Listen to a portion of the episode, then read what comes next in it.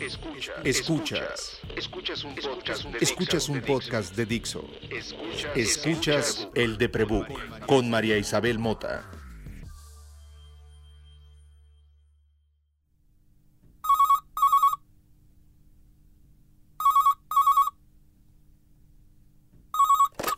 Son las 9 de la noche del 9 de marzo del 2020. Las mujeres de mi país convocaron a paro hace tres semanas y desde entonces pensé, ¿qué significa paro para una mujer que no sale a la calle, que no socializa, que no va a una oficina? ¿Qué significa paro para una mujer cuyo impacto en la economía está catalogado de mínimo? ¿Qué significa paro para una escritora que no ha publicado suficiente para ser conocida, cuyo foro más amplio el día de hoy es este espacio donde habla de sus propias enfermedades mentales. Pensé que alguien que se gana ese ingreso desde una computadora aportando a la millonaria maquinaria mediática que son las redes sociales, que paro para mí significaba pagarme, ni un clic, no usar los medios que rentan sus aparatos y sistemas para que me comunique. Significa hacer que mi ausencia sea notoria para esos que me buscan todos los días y se preocupan por mí, para esos que me leen o me escuchan y algo en mis palabras los reconforta. Eso hice. Y me encerré a meditar, a pensar, a consumir voces de mujeres que no tengo cerca cotidianamente. Me pasé el día viendo documentales sobre mujeres y sobre feminismo. Me pasé el día escribiendo mi propia historia feminista, cómo aprendí, renegando por no saber nada de mis amigas, de mis mujeres, de mi clan. ¿Se habrá notado? No hablo de mi ausencia, hablo de las de las demás. Me pregunto a estas horas si se notó o no. Debatí mucho con Vero, quien produce este podcast, sobre publicar o no. Si mi ausencia se nota entonces, un podcast semanal que se publique el lunes no debe estar. En mi opinión, ninguno que produzca Vero debería estar. Pero si ella nos falta, nos faltan muchas voces, de mujeres y de hombres. He escrito este podcast más de diez veces. Lo he grabado más de cuatro. Le mandé una y no pasó bien y ahora lo reescribo más porque de verdad si no escribo exploto que convencida de enviarlo y publicarlo. Porque ¿quién soy sin nosotras? Mi vida no sería posible. Y pienso, entonces, ¿quién va a decirles a quienes me escuchan que estoy enferma por la violencia? ¿Quién les va a recordar que soy de las afortunadas que solamente está severamente enferma de sus emociones, a un punto en que se imposibilita su vida cotidiana y que eso pasó por la violencia? Yo he sido dos veces en mi vida violentada por mujeres, pero no sé cuántas veces lo he sido por hombres. Y no me voy a poner a contarlas. Algunos de ellos abusaron sexualmente de mí durante mi infancia y adolescencia. Uno de ellos, un perfecto desconocido, abusó sexualmente de mí en una multitud de hombres. La ciencia aún no se pone de acuerdo. Espero que algún día encuentren prueba científica de que puede ser, pero yo creo que habemos seres humanos que nacemos con desbalances que nos provocan condiciones emocionales. No necesitamos trauma para estar un poco rotos o frágiles. Y vivimos en una sociedad que obligadamente provocará trauma. Y yo vivo en un grupo vulnerable al trauma. Soy mexicana, soy mujer, no tengo poder político económico, soy morena y soy sobreviviente de abuso sexual. Es la violencia la que alimenta mi agorafobia. No soy yo la débil que no lucha en contra de ella. Si estoy sentada en mi escritorio viendo la ventana escribiendo, es porque lucho. La depresión con la que tal vez nací se alimenta del miedo claramente fundado de ser secuestrada, golpeada, violada, asesinada, solo porque represento un grupo que para el sistema patriarcal es más débil.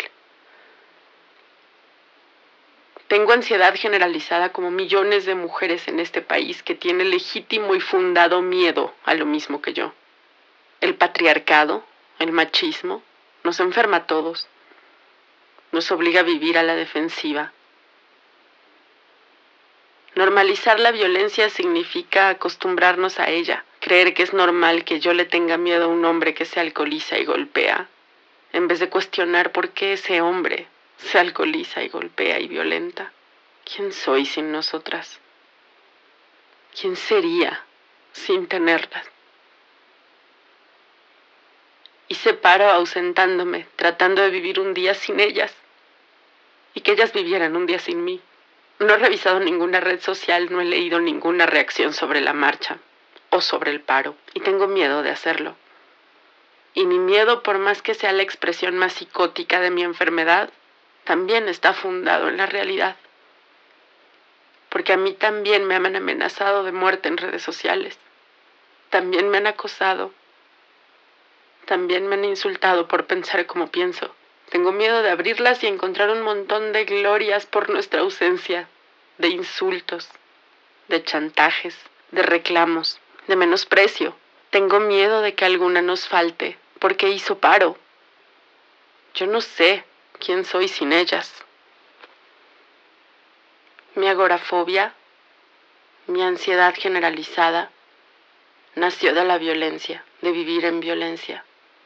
Hoy todas viven como yo, en menor o en menor grado.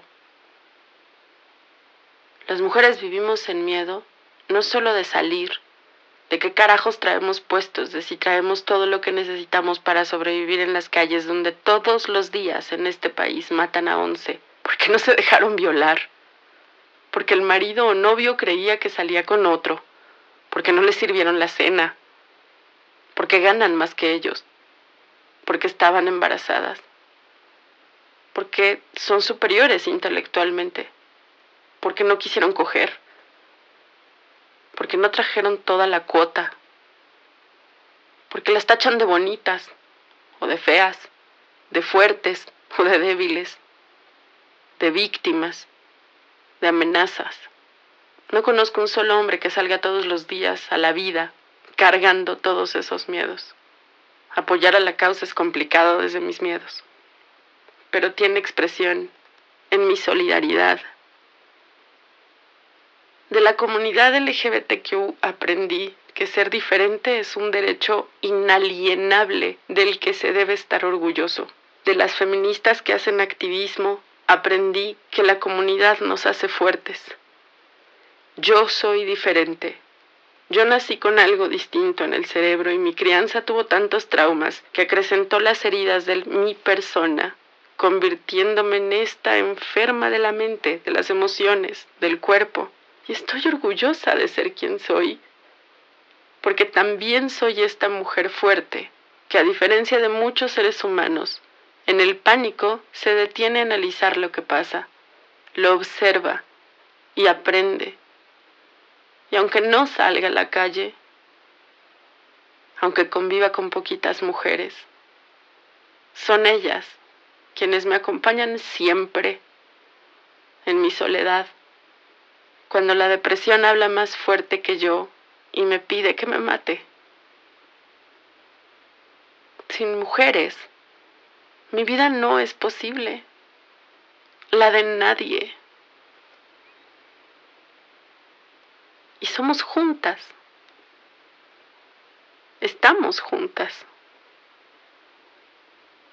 Si me estás oyendo y fuiste a la marcha, si participaste de alguna manera en el paro, si has rayado, destruido, quemado la ciudad por una de nosotras, quiero que sepas que en mis momentos más oscuros te traigo, que cada vez que te has defendido y me he sentido orgullosa de ti, te traigo, que admiro tu fuerza, tu coraje, que cada vez que has mentado madre siento tu rabia y que gracias a ella también me mantengo viva.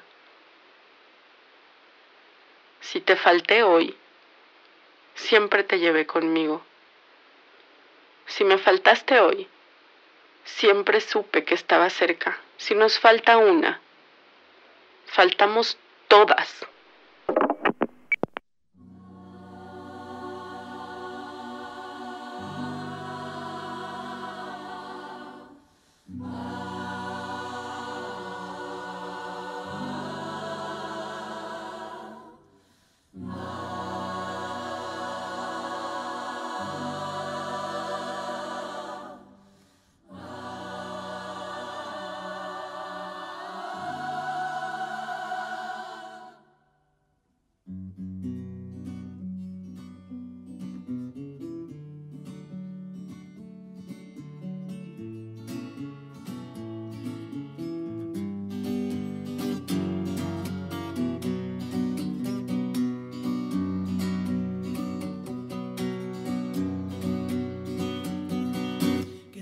Tiemblen estado los cielos, las calles, que tiemblen los jueces y los judiciales.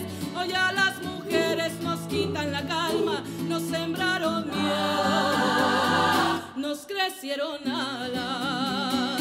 A cada minuto de cada semana nos roban amigas, nos matan hermanas, destrozan sus cuerpos, los desaparecen. No olvide sus nombres, por favor señor presidente. Por todas las compas marchando en reforma, por todas las morras peleando en Sonora, por las comandantas luchando por Chiapas, por todas las madres buscando en Tijuana. Cantamos sin miedo, pedimos justicia, gritamos por cada desaparecida.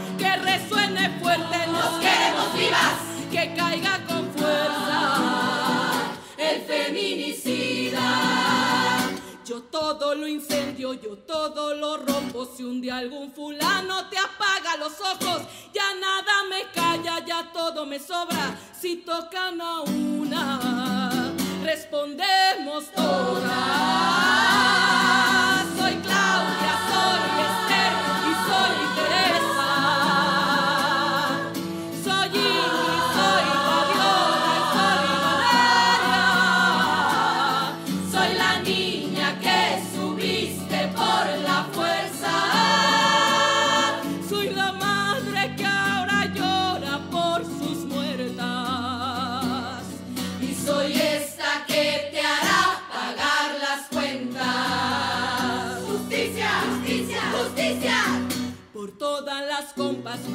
En reforma, por todas las morras peleando en Sonora, por las comandantas luchando por Chiapas, por todas las madres buscando en Tijuana. Cantamos sin miedo, pedimos justicia, gritamos por cada desaparecida.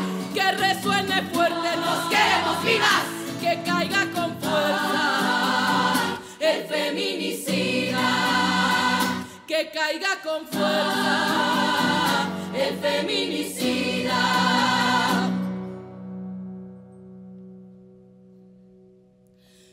Y retiembla en sus centros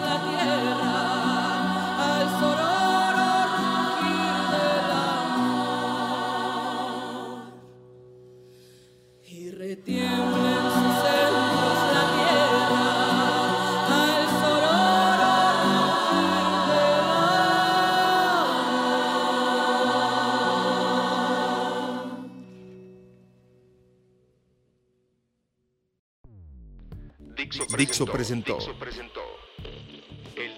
El de Prebook con María Isabel Mota.